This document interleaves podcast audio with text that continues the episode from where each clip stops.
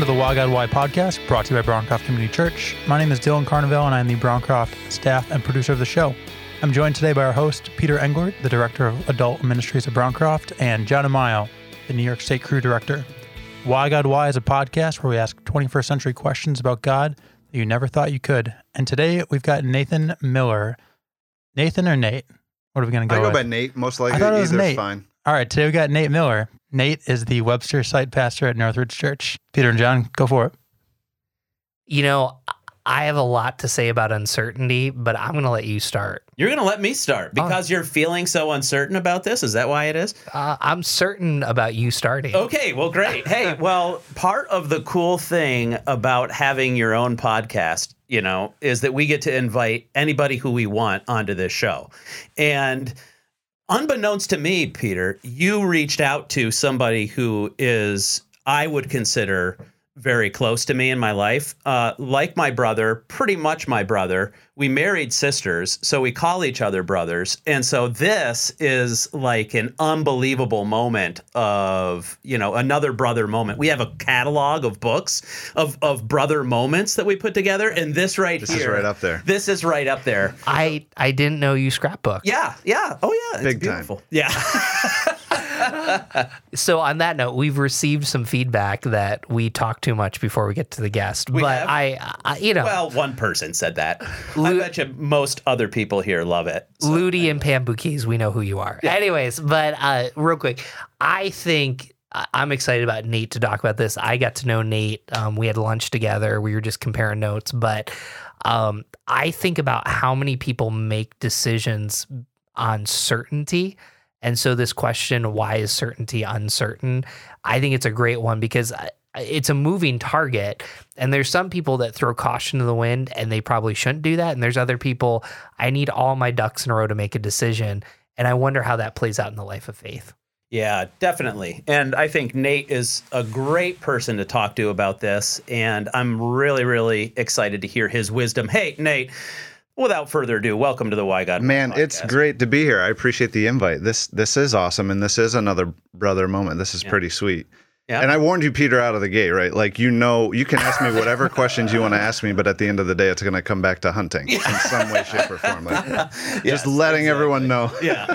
So I- I just need to explain to all of our listeners um, you are on email chains and text messages that, you know, you get a lot of them and they're humorous. I felt like when I sent the email to invite Nate and John for this podcast, I was a bystander and I was the one that started it. But, anyways, so. Our wives, I think, Yeah. feel the same way. Of They like really we're just rolling talk about John. I have we. I think we met in the woods yes, I think we probably did. with our dads out Yeah. hunting, and we've obviously shared that passion yeah, very deeply. man, very deeply. It's not If an anybody obsession, Out there has it's a pa- hunting land that they would like to let us hunt on. We are wide open. Yes. Well, let's take a shot. Um, Yeah. and- okay. Just, Hey, look at that. Hey, Peter. Peter, good at job. that. You're catching on. go. Nice. go. So- So let me let me get started. Uh, So you've been, you know, kind of reflecting on certainty and uncertainty. And so I, I guess my curiosity to you is how do you encounter this conversation of having enough certainty to move forward? How have you seen it as a leader? Uh, it's a good question. I think, you know, I was thinking recently about uncertainty. Really was around the beginning of a new year and thinking about like a lot of us plan, a lot of us have ideas or goals that we're thinking about for the year ahead. Some of us don't, and, and that that's fine too. But one of the realities that I think all of us face that we yet rarely think about or have a plan about is uncertainty, right? Like when those plan B moments, unexpected life events happen to all of us, like not a lot of us are thinking, what do we do in that moment? Or like, how do I process through this? How should I respond? Where's God in this?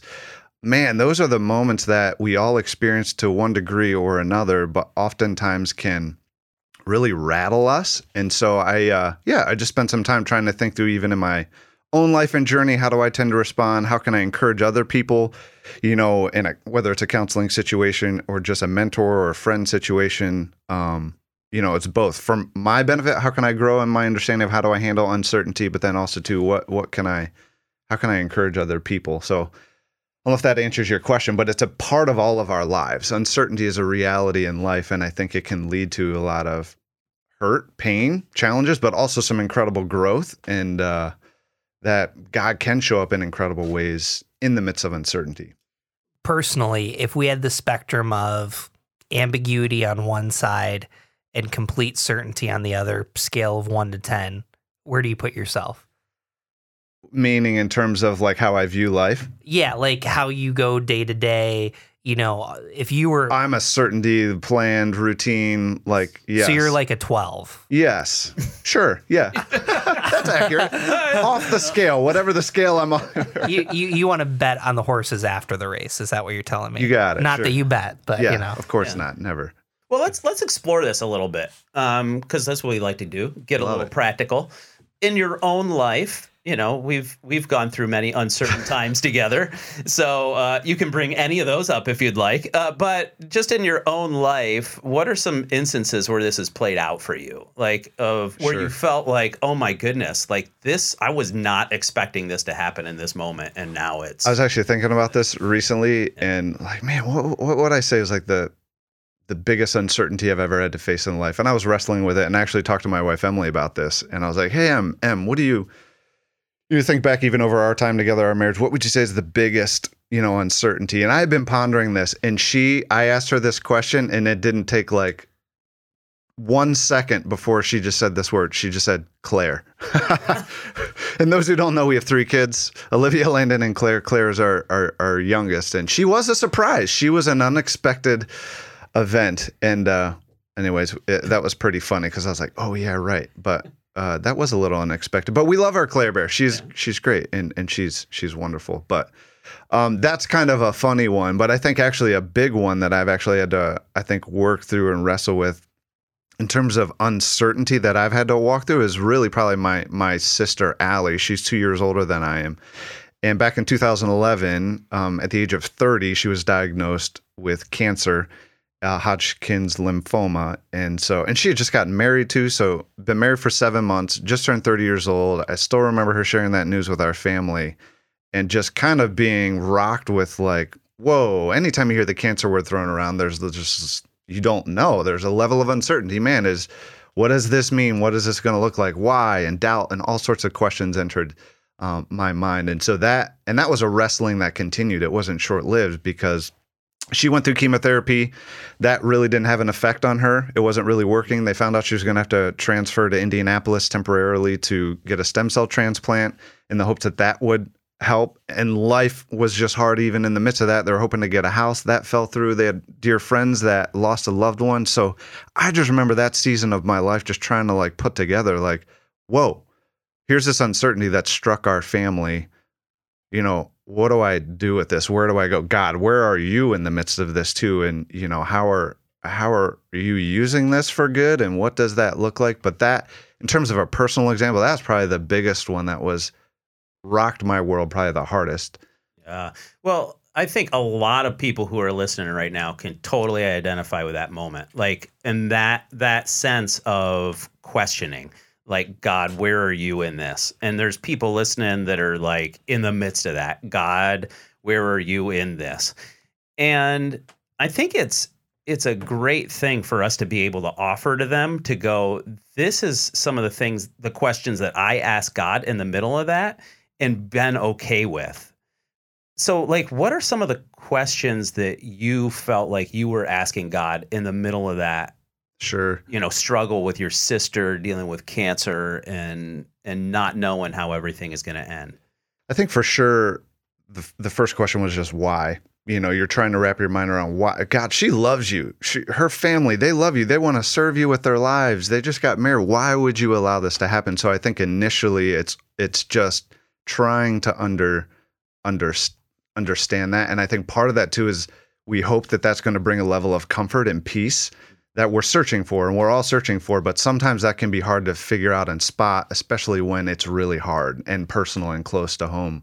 So i think for me it was it was primarily just trying to make sense of it which isn't always easy easy to do. So for me it was why? Why is this happening? If you're good god why would you allow this to happen? What's your point in this?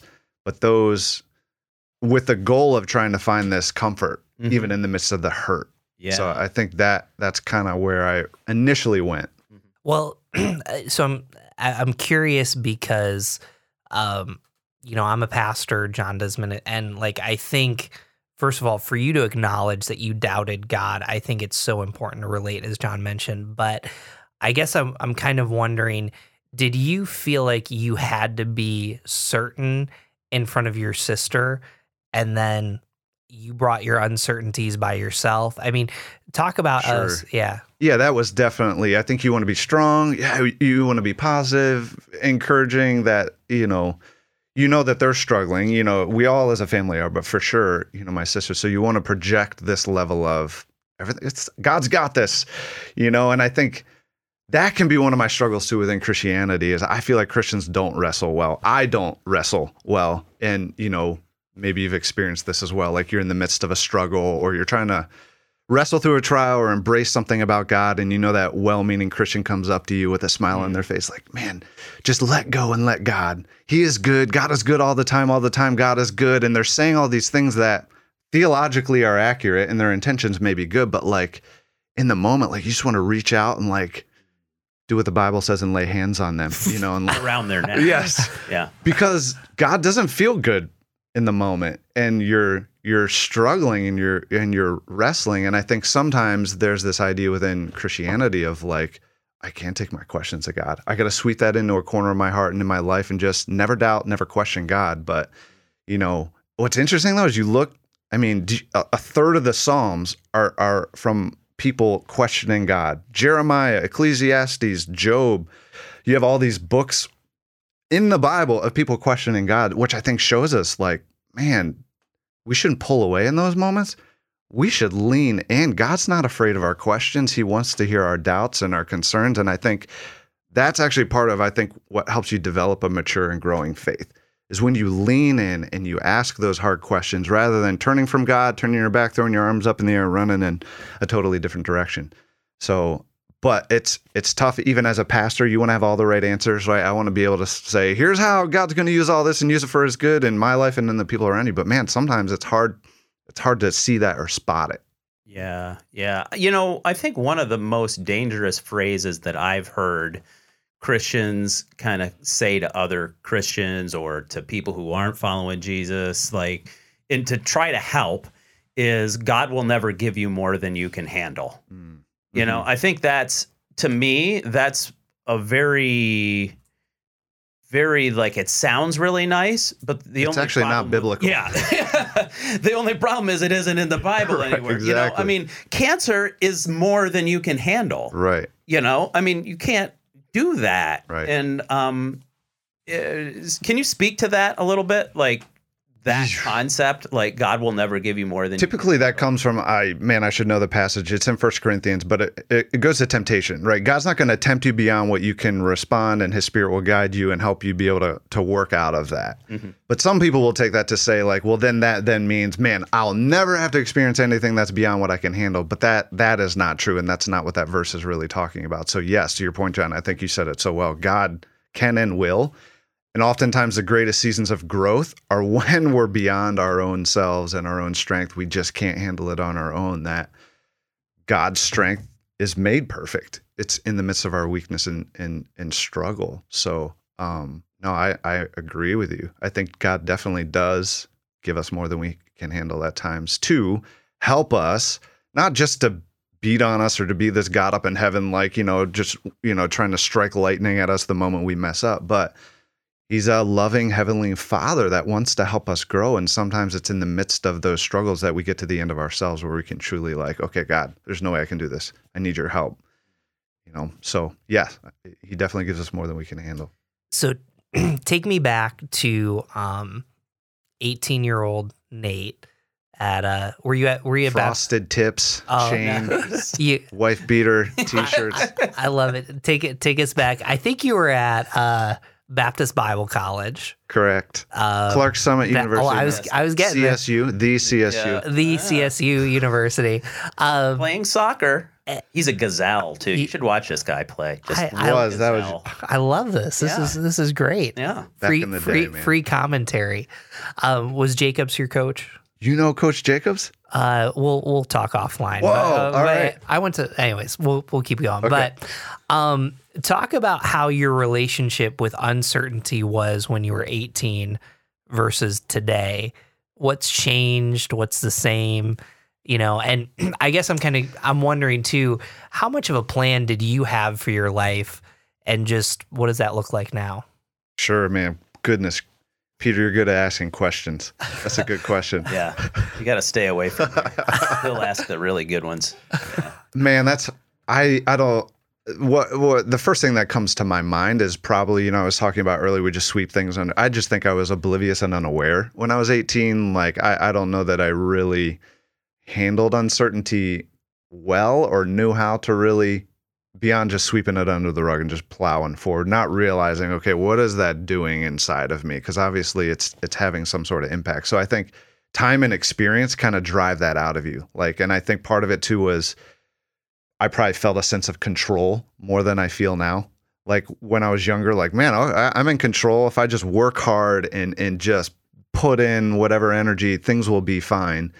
And you know, there's this whole that's just an illusion, right? And at some point in time, life smacks you in the face long enough to realize you're not in control. I, I can't control every situation and, and and circumstance around me. So and I don't know if that's just being a parent and your kids start, you know, you realize like I can love my kids, I can discipline them, I can I can encourage them, but the one thing I cannot control them. So I think that whole control piece was as I look back, probably something I've come a long way and, in, in understanding. Yeah, well, let, let's get specific. Like, what really rattled you? Was it like you couldn't control dating? You might react. Was it trying to get a job out of college? Like, kind of take us into your to- like. If I um, took some control from Nate, what would happen? And maybe what was the issue? Yeah, I think I think I would just find a way to do it. Oh, I think I would like if if I have my mind set on something or I feel like man this is a direction like I I can make that happen you know and that's not a healthy place to be you know so I think it it's letting go of that control or I would just seize control or ramp up even more to make sure okay this is this is a direction we're going to go you know. So I, I think an example of that would be John, you might even remember this. So coming out of college, trying to figure out what in the world do I do, and trying to just get a job, you know, and and start, you know, getting some sort of financial stability, and just trying to figure out, okay, what does that look like? And um, my wife Emily and I, we were engaged at the time, and there weren't really any great opportunities in Rochester, but there was an opportunity to take a teaching job right out of college down in Pennsylvania. And I think that was hard because we both grew up here in Webster and our families were here in Re- Webster. And the idea, and I think the hope and the dream had always been to be in Webster. And so, do we, where life is worth living. you got it, right? So, why would you ever think about, you know, leaving? And I know here was a great opportunity down in Pennsylvania for me to take right out of college. And there were kind of mixed thoughts on like, what do we do? What do we not do? Should we say yes to this or say no? And not that I don't think that that was an unhealthy thing, but it was in that moment where I had different ideas and thoughts that I were hearing from people, and I just was like, I, I, I just have to make a decision, and I feel like this is the route we need to go. So, I don't know if that answers your question, or well, did you did you date Emily in high school or did you start? oh boy, that's a whole nother. we were friends, went to our junior prom. It's called junior senior banquet, but in the Christian school world, it's not a prom. You don't use that word. But we were friends in high school. We never dated um, in in high school. We didn't date until after it was right at the end of our freshman year of college that we actually started dating. That's because you'd kiss dating goodbye. Absolutely, I was not yeah, interested in just- girls at yeah, all yeah. By- By the way, that book is no longer published. So, um, Although it was popular when he was in high school, but I don't think you followed that to, No. my, to my knowledge. I was given many a copy, but I still I don't I didn't read any of them. yeah, yeah, and I didn't either. So just so you know, this is in no way a uh, endorsement of that book. But anyway, or maybe it should be. I, I don't- have no idea, but no, it's it, it's just interesting because I I think if someone looked at the highlights of your life, they might say, "Oh, he meets his future wife in high school, gets married in college. Now you're, you know, a, a pastor of a site." And like what you're saying is you're connecting the dots from college to 20s to 30s right now. And you're saying, you know, those highlights look great, but there was a ton of uncertainty in between those. Mhm. Yeah, for sure. Yeah, it's it's it's been a it's been a journey, and I think that's part of I I really believe how we how we grow. You know, I I really believe that it's in those moments. Like you just do a brief survey of the Bible, like all these people that God came to and asked them to lead and to to live for Him in the midst of incredible uncertainty. I mean, just Noah, Abraham, Moses, Nehemiah, Daniel, Jesus, Paul. Like he's asking people to like lead and serve Him in the midst of incredible uncertainty, and I think that has been, you know. A, a part of my, I think, my faith journey and, uh, of growth as well. Just learning, like, none of us want to go through it. And so going back to your question too, I think one of the things that I've learned is when uncertainty hits, it's okay to question and it's okay to ask why. I just try to encourage in, in my own life and other people like don't just don't stay there too long. Try to get to the what. Don't just stay at why. Try to get to a, the what because there's a what in there that God wants to show you in the midst of that uncertainty that's going to help you grow. That's going to help you become more like Christ. It's going to help you be a better leader, pastor, husband, father, and so on and so forth down the line. So, um, but that's hard. It's hard to do, and that's taken me a while to get there. I, I I'm I'm still learning. So in the middle of that, like I love I love how you're transitioning there. Get to the what. What does that look like? And even maybe in your own life as you looked at that situation with your sister going through cancer, like what does it look like to transition from okay, I'm just asking God, why is this happening to the what? Sure. What does that I think like?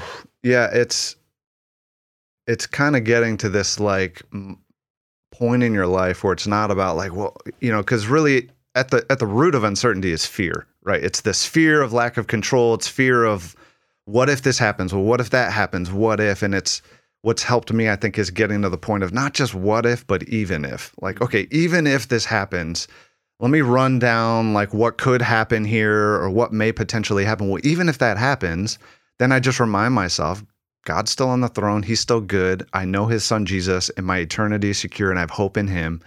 And then you can even you can break that down even practically too of whatever the circumstance or situation is. So you know, for my my sister, um, I think it was being able, man, if God, if the stem cell transplant doesn't work, at the end of the day, her greatest need has already been met.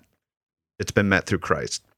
She will spend eternity uh, with Christ. So like there's a level of certainty in the midst of uncertainty that can bring an incredible amount of hope, um, which is the gospel. And so that I think was helpful for me, even in that situation of like, man, okay, I'm still wrestling and I still have questions, but yet God, I know this world is broken. It's not designed and and functioning the way you want it to or designed it to.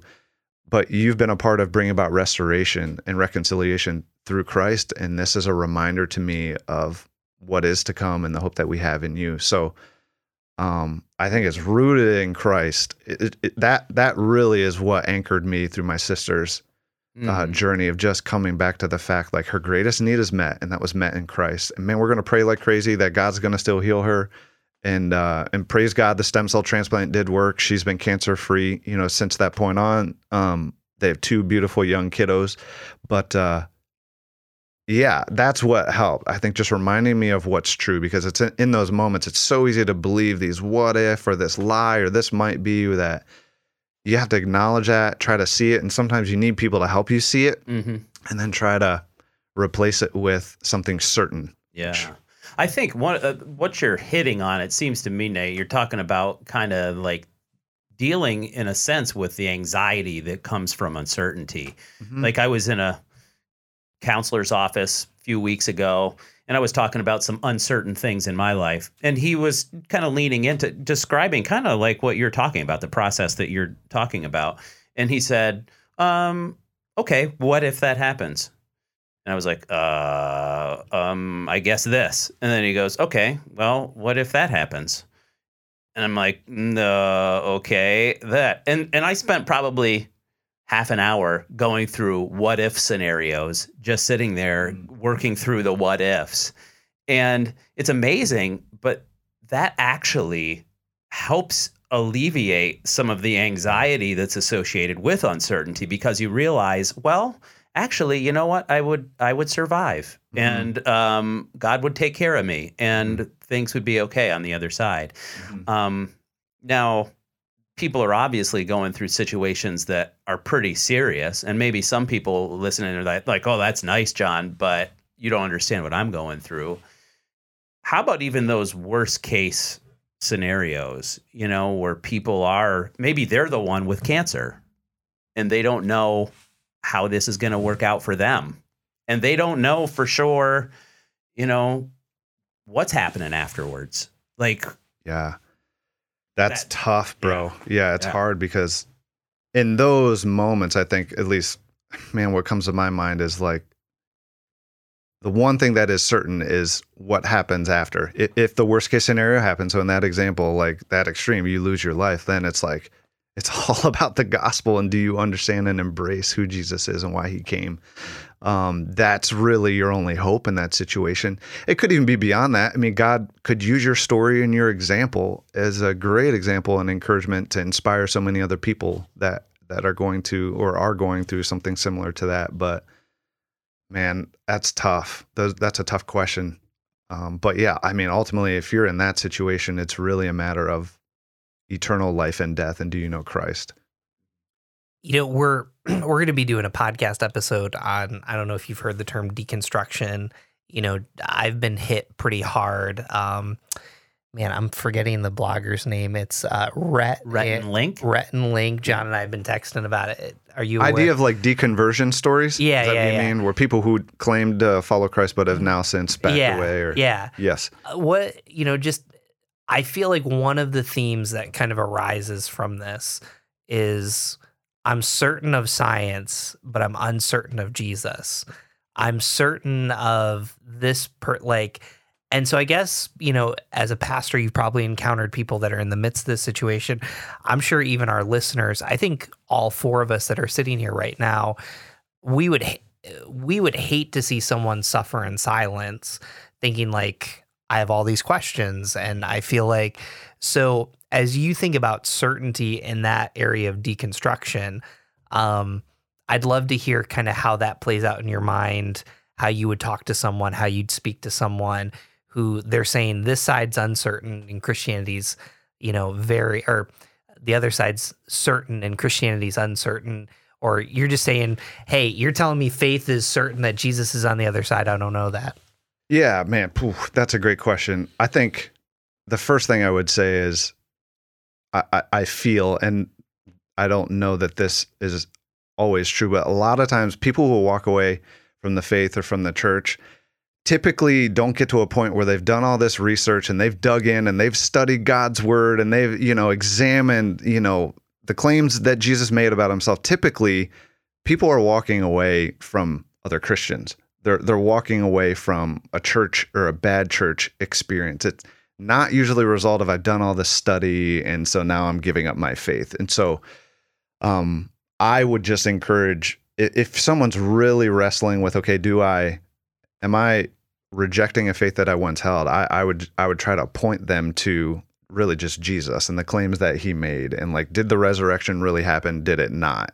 You know, because that's the foundation of our faith, the resurrection of Jesus Christ. So I think a lot of times people are walking away are walking away more from I think a view they had in their minds that was never really accurate because of the the church that they grew up in, or they're walking away because they've seen a group of Christians act and behave in just awful, terrible, unloving ways, unlike Jesus would want.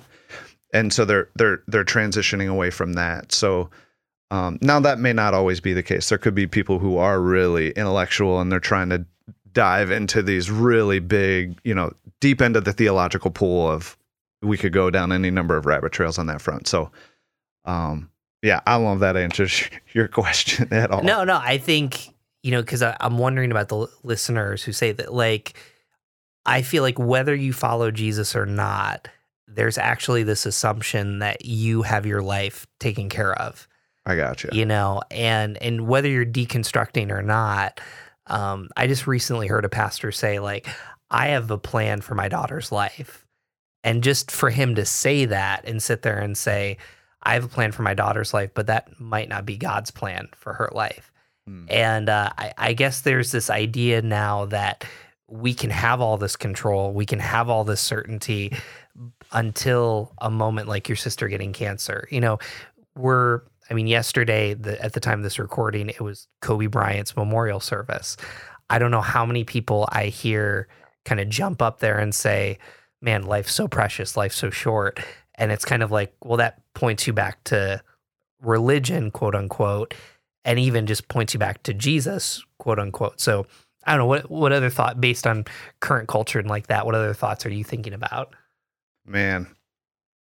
Yeah, I don't I don't I don't really know. I think you know, you think of these situations that we see like a lot of big ones like Aaron Rodgers recently made a quote like how could God exist when bad things happen essentially or, or why would a loving God send people to an eternal mm. hell or separation from him Kobe Bryant like how do you make sense of these big moments that happen and I think you know a couple things can happen I think people get angry at God because of that like man if you're all powerful and loving why would you allow these things to happen like I think that's probably maybe the first question people are wrestling with. And I think if if I'm in a conversation, I'm not trying to preach hard to someone, but I, I guess what I would be trying to do is I think it's misplaced blame is at the root of it, where people in those situations they question and blame God. Where I would say, well, man, that's at the heart of understanding the gospel that God is good and loving. He created everything good.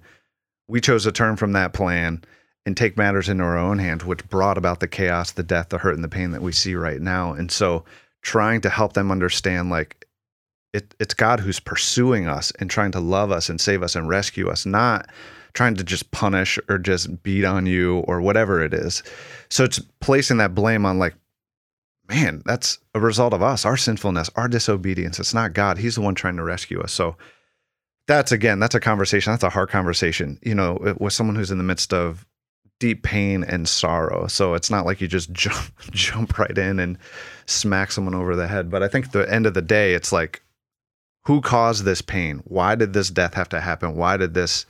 And I think people can react one of two ways: either you blame God and get angry at Him, or you realize, man, at the end of the day, that was a result of us turning our back against God. Um, so I think that is kind of the root and foundation of how you're able to navigate through uncertainty. Mm. Would you say that one of the ways that we can, you know, coming from a Christian worldview, a Christian faith, that we that helps us walk through this is the fact that Jesus actually suffered. Mm-hmm. You know, mm-hmm. like the way that we view the world isn't that God is this distant mm-hmm. um, being far away from us, but that He actually engaged and walked in our suffering with us. Yes. I love that. One of my favorite verses, John 16 33. You know, Jesus is talking here. What I love about Jesus, he never beats around the bush. He just says, Look, in this world, you're going to have trouble. Mm. Meaning, what's the seven day forecast for your life, Peter? It's trouble, trouble, trouble. Like trouble is going to happen. And remember, Jesus is God, the creator, stepping into his creation. Mm. Like that, that's a massive, I think, encouragement to know, like, he experienced, he walked this journey, he experienced hurt, pain, ridicule, all of that. And, but I love the latter part of that verse is, but take heart because I've overcome the world. And so the cross is like this incredible, beautiful picture of where like the uncertainty of in this world you have trouble, will have trouble meets up with the triumph of, but take heart, I've overcome the world. So whatever you're experiencing, whatever pain, even though you may not understand it or get it, God does, and He can sympathize and empathize with you, and you can take incredible comfort in that. That Jesus, He He knows the pain that you're feeling and experiences. Uh, he's He's walked that journey, and I think that provides incredible hope and encouragement. I think in the midst of of incredible deep pain. Um, so you know, I'm listening to both of you talk, and there's this thought that's coming in. I wonder what uncertainty people are okay with because there's rarely a person I meet that like they need to have their life 100% certain. So I think of like the entrepreneur, like they're okay with being uncertain. How much risk are you okay yeah, yeah. Right. And um, you know, I even think of, you know, we all play sports. Like there's a level of uncertainty of doing I mean just the embarrassment and it's it's funny with faith, we kind of say it's okay to be certain over here, but the moment it comes to something with faith, and maybe it's because it's more serious. Mm. But like, you know, I've talked to entrepreneurs before who have completely failed, and I'll ask them, "Would you do that again?" And they go, "Oh yeah, absolutely." Even if I knew the and it just it's odd to me because I wonder even the skeptics or the people going through deconstruction or the fully vested Christians, like, where are you okay with uncertainty and why? Mhm. There you go. That's a deep. That's yeah, yeah, yeah, yeah. so you're describing Pedro like you're stepping into the batter's box and you just don't know.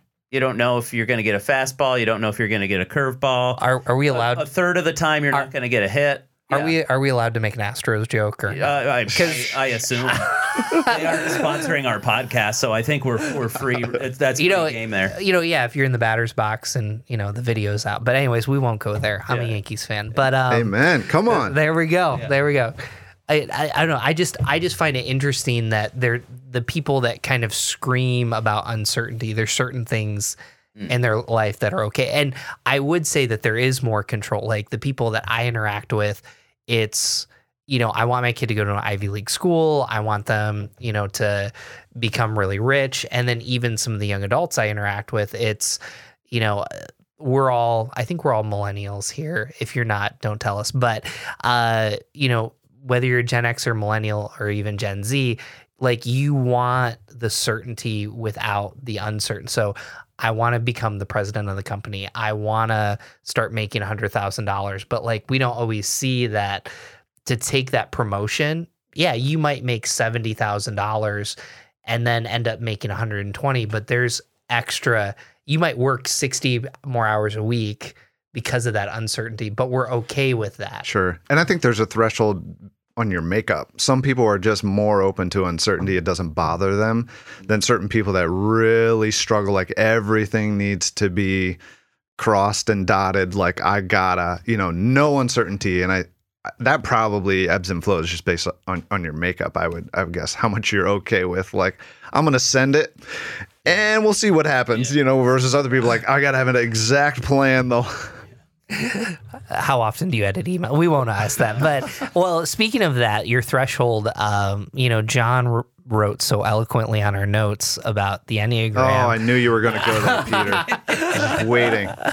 so you know, uh, so Marilyn Vansel was on one of our past episodes, and um, I'm just curious. You know, rumor has it you identify as a three. You know, talk to us of how you kind of walk through uncertainty as a three, and you know, the high side, the low side, you know, the the best side, the worst side. Yeah. So I will first off just say I am no expert in the Enneagram. I've dabbled a little bit, read a book, which nowadays, if you read a Dark book, you're like an arts. Yeah, expert. oh, You're an expert. So, so And I we have talked about that book on vacation. Yes, is and it's actually been awesome. We, I, my wife Emily and I, we are within the last year have really started to have good conversations and dialogue uh, about the enneagram, and it has really helped us a ton in terms of just understanding one another better, being able to serve and love one another better, and al- as well as What does she identify as? she's a nine. Oh, okay. So I'm a three, she's a nine. So I'm no expert, but I think one of the things I'm slowly learning about being a three. So a three is like an achiever, a, a performer. Like I, I gotta win at all costs. I gotta project success, and you know I got this, and everything is great. And so I think when it when I think about that as it relates to uncertainty, um, I think some of the dangers I can feel is that you know when uncertainty hits, it's like this overdrive like how do i seize control or make things look good or this image of me look good to people around me which is not always is not healthy. And i think the biggest struggle for me is and this is what i'm learning and i'm no expert on but like being okay with allowing people to appreciate me for who i am not who i project to be that's a big struggle for threes. Threes are like you want to be successful you want to do all these great things and you want people to love the, the the unhealthy side of that is you want people to love you for really who all this external stuff that you're doing versus like it's okay to just be me you know and not have to feel like i always have to achieve something or do something great so uh, that's a struggle that I'm slowly though starting to see and spot like what was the motivation for why you know I did this or did that and um How do you go into damage control? Like, you know, just I I hear that like something happens wrong and you know, you go into, you know, damage and I'll be fair, I'll I'll answer that question as a two. So that way it's not a and maybe John will and you know. yeah I think good night I wish Em was here. She's always so good at just saying let me let me let me, let me explain this for you. So what does damage control look like for me? I think it could be well i guess it could be a couple of different things. It could be like the unhealthy side of a three is you just kind of give up and you just like almost like retreat slothfulness and you're Mm. just like okay now i just don't want to i just don't want to work. I don't want to because it's fear of rejection. It's fear of being you know unsuccessful um, I think the other side of it is just anxiety and worry, and so it's just like coming up with these plans, or if I do this, or what if I, what if, what if I do that, and so it's just essentially trying to almost grab control or over control. Uh, total excess is a descriptor that I've heard before as well, but those kind of, I guess, What is what does total access mean?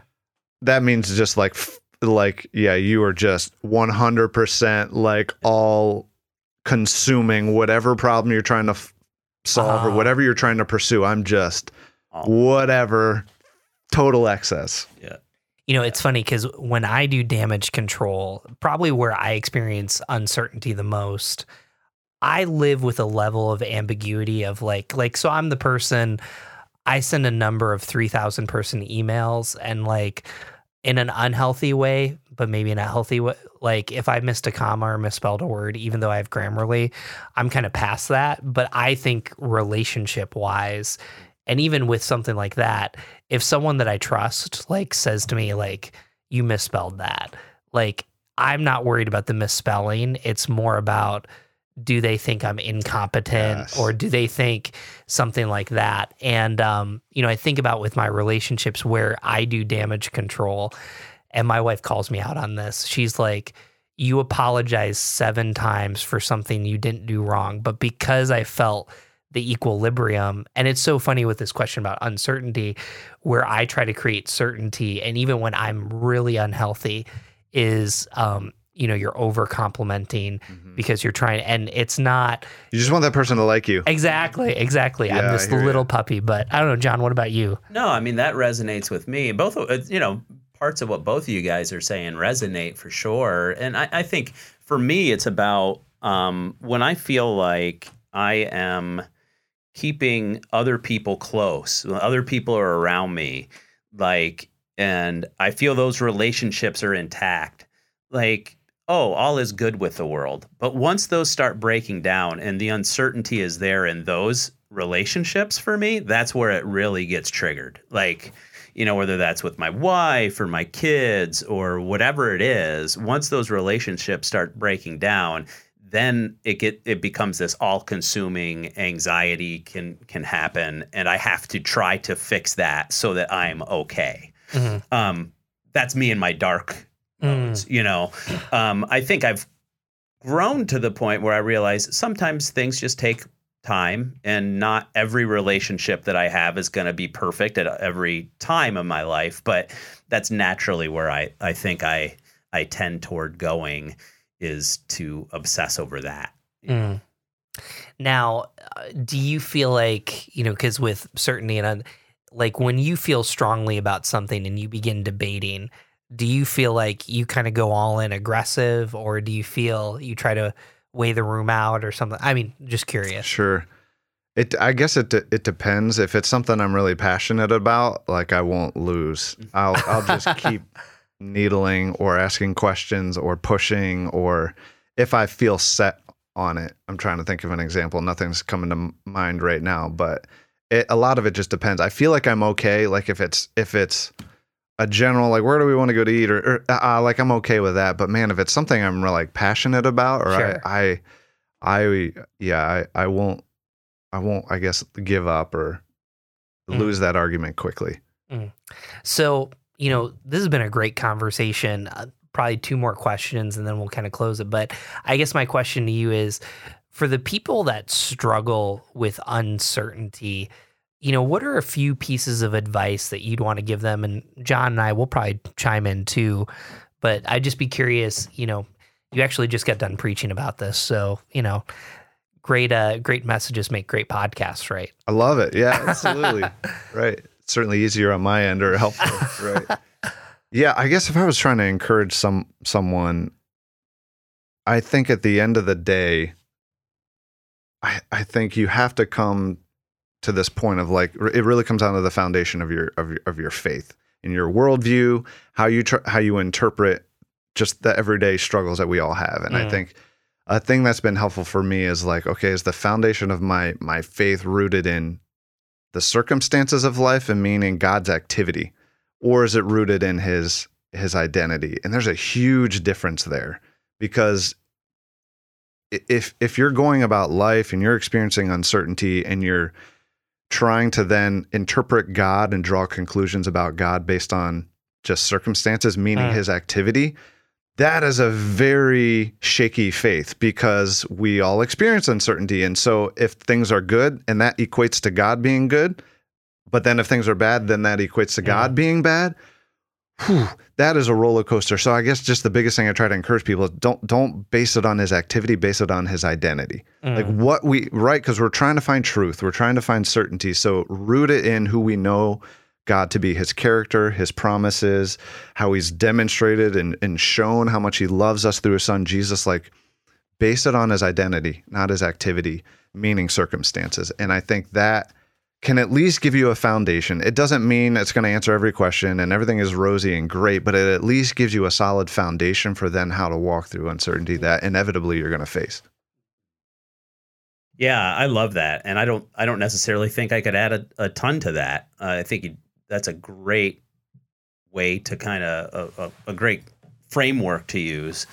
I think I would just, uh, you know, kind of say kind of what I said before of asking those what if questions as well. I think is mm. one way to to work through uncertainty in your life and you know certainly for for things that aren't major events but things that you can look at and go like wow okay this what if this happens what if this happens then what then mm-hmm. what then what i think they're working through that in that way can be can be helpful as well Something that you know I've been thinking about, and um, you know, John, you brought up your therapist, who might be my therapist, you maybe, know, maybe, maybe someday. Yeah. You know, anyways, um, you know, my wife is in mental health, and I've heard her say this over and over again. She says, "Befriend your anxiety," and I think you've hinted at that, Nate, and so have you, John, and maybe befriend your uncertainty. Um, I think a lot of times what we try to do is we take the beach ball in the pool and we try to push it down somehow, you know, by doing other things, and and that ball inevitably pops up. But by befriending it, you know, what's really below that? And I think even what you've described, you know, you said, you know, some people would call it fear. That's what you call it. Some people would call it anxiety. Maybe it's frustration. Maybe it's control. Um, but by befriending it, I think you're asking yourself, why is this such a big deal? Why do I feel this way? What does that have to say about it? Is it about my image? Is it about my control? And in some ways, we like judge ourselves by like perfection. And just to realize, like, to be human means I will experience this. To be human means this is part of life. And I think that that's true whether you follow Jesus or not and and I I think what you're clarifying is when we know that we're created in God's image, when we're loved by Him, when we're accepted by Him, it allows us to walk through life in a very different way than if not. And um, you know, I, I think sometimes we say things like everything happens for a reason and we're i mean we're just throwing cliches out let go and let god right. and it's really we're not getting to the issue because even if we found out what that reason was but we still have these issues, these heart issues, we're going to run into that again. So, yeah. Wow. Wow. Great conversation. Love it. And we always end our podcast with this one. So we're letting you back clean up today. All right. Yeah. So That's a lot You- of pressure. that You a there, lot can of man. pressure. you can fix our That- heresy. that's right. Yeah. So Peter and I go first. That's our typical thing. We let you back clean up, and uh, you're good at that. I've seen you play before, so this is going to be natural for you. Um, Another brother moment. We have played many a church softball that that back is in the true. day. That is yes. true. like against each other or Against same- each other. We did, we did way back, Yeah. maybe a few times um, years ago. right. Through uh, was it your dad was out there with us too at Webster Bible Church, I think. But yeah, we and then in Cru It, yeah. We, we actually we re- won the championship. That's right. Yeah. I uh I retired from church softball. Um Did you? oh oh yeah. I have to get you back out there, Pedro. Well, hence the reason I retired. Oh gosh. well, so the question of the day is what would Jesus say about this? What would Jesus say about uncertainty and living with it? And Peter, it looks like you have a verse pulled up on your phone right now. You're you're chomping at the bit. Let's go. I wouldn't say I'm chomping. I just, you know, trying to help But a brother prepared. out. I it. prepared. Yeah. So, um, you know, I've been thinking a lot about uh, James 4. And it's funny, I, the message that I was referring to before, it was Dave Hurtwick. It was one of our other guests. He's out in Syracuse. And he was preaching on James 4, and it said, um, now listen to who you say today or tomorrow. Will we go to this city or that, spend a year there, carry on a business, and make money? Why, uh, why you do not even know what will happen tomorrow? What is your life? You are a mist, um, appears for a little while and then vanishes. Instead, you ought to say, "It's if the Lord wills, we will live and do that." As it is, you boast in your arrogant schemes. All, all such boasting is evil. If anyone then knows the good that they ought to do and doesn't do it, it's sin for them. And I, I just think without unpacking this whole verse is it basically like counteracts the lie that you can have complete certainty and planning and it's not necessarily that that's God's judgment it's that freedom Mm. like that you God has not called you to be certain to make everything out cuz you don't have the ability to do that but there's a freedom in living in these are the things that God has has kind of given you the responsibility and the calling. And then there's certain things that he can take care of. And I I wonder how often and even hearing Nate's responses I wonder how often we go into the areas that were never ours to kind of handle. Mm. and so wherever you are faith wise I think wrestling with your need for certainty reveals something about what God wants to do inside of you and instead of running from that why not lean into that Yeah, I love that. You know, as I was thinking about this, I was just thinking about a, a passage I just happened to be reading this morning about uh, one of the most famous guys in the New Testament, John the Baptist, and Jesus. And uh, John the Baptist had this huge, thriving ministry, but then he gets thrown into prison, and he still has his disciples with him, and he sends his main people to Jesus to ask him a question. You know, are you the one that we're expecting, or should we send somebody? Should we expect somebody else? And Jesus, you know, he's having this real time of doubt and uncertainty because he's expecting Jesus to be something that he isn't. It, Mm. he- like he shouldn't be sitting in prison technically if Jesus is who he th- thinks Jesus is. And Jesus heals a bunch of people and does miraculous things and then he sends his disciples back and he quotes Isaiah which is this unbelievable passage that foretells the Messiah. And he says, um, Tell them that the, the blind receive sight, the deaf receive hearing, the prison, but he doesn't include one thing that Isaiah includes, which is the prisoners are set Mm. free. And even in that moment, John the Baptist's faith is tested, and he, and he says to to to John, like, "Blessed is the one who doesn't fall away." And um, he's saying essentially, I am who you're expecting, but things aren't going to look the way that you expect them to Mm. look. And um, I think that's one of the big challenges that Jesus has for us. Like, just because things don't look the way that we expect them to look doesn't mean that he isn't who he says he is Mm. and um, that's true in my life as well. Um, I have to embrace that with my life. That just because things don't look the way I, that I expect them to look, that doesn't mean that Jesus isn't who He says Mm. He is. That's good. So that's what I got to say, Nate. Aaron Guys, Judge. you mercy run Yeah. the other team. There's no need for a, a cleanup hitter. You guys just crush Aaron it. I can- Judge I can- sitting across from me right now. I I can hear my wife already saying she's like, you need to quit complimenting each other, like the bro fest, and like the fact that you're here, like you know, you kind of fit. I don't know, anyways, It's but great. It's been great. but please, great please, conversation. there you go.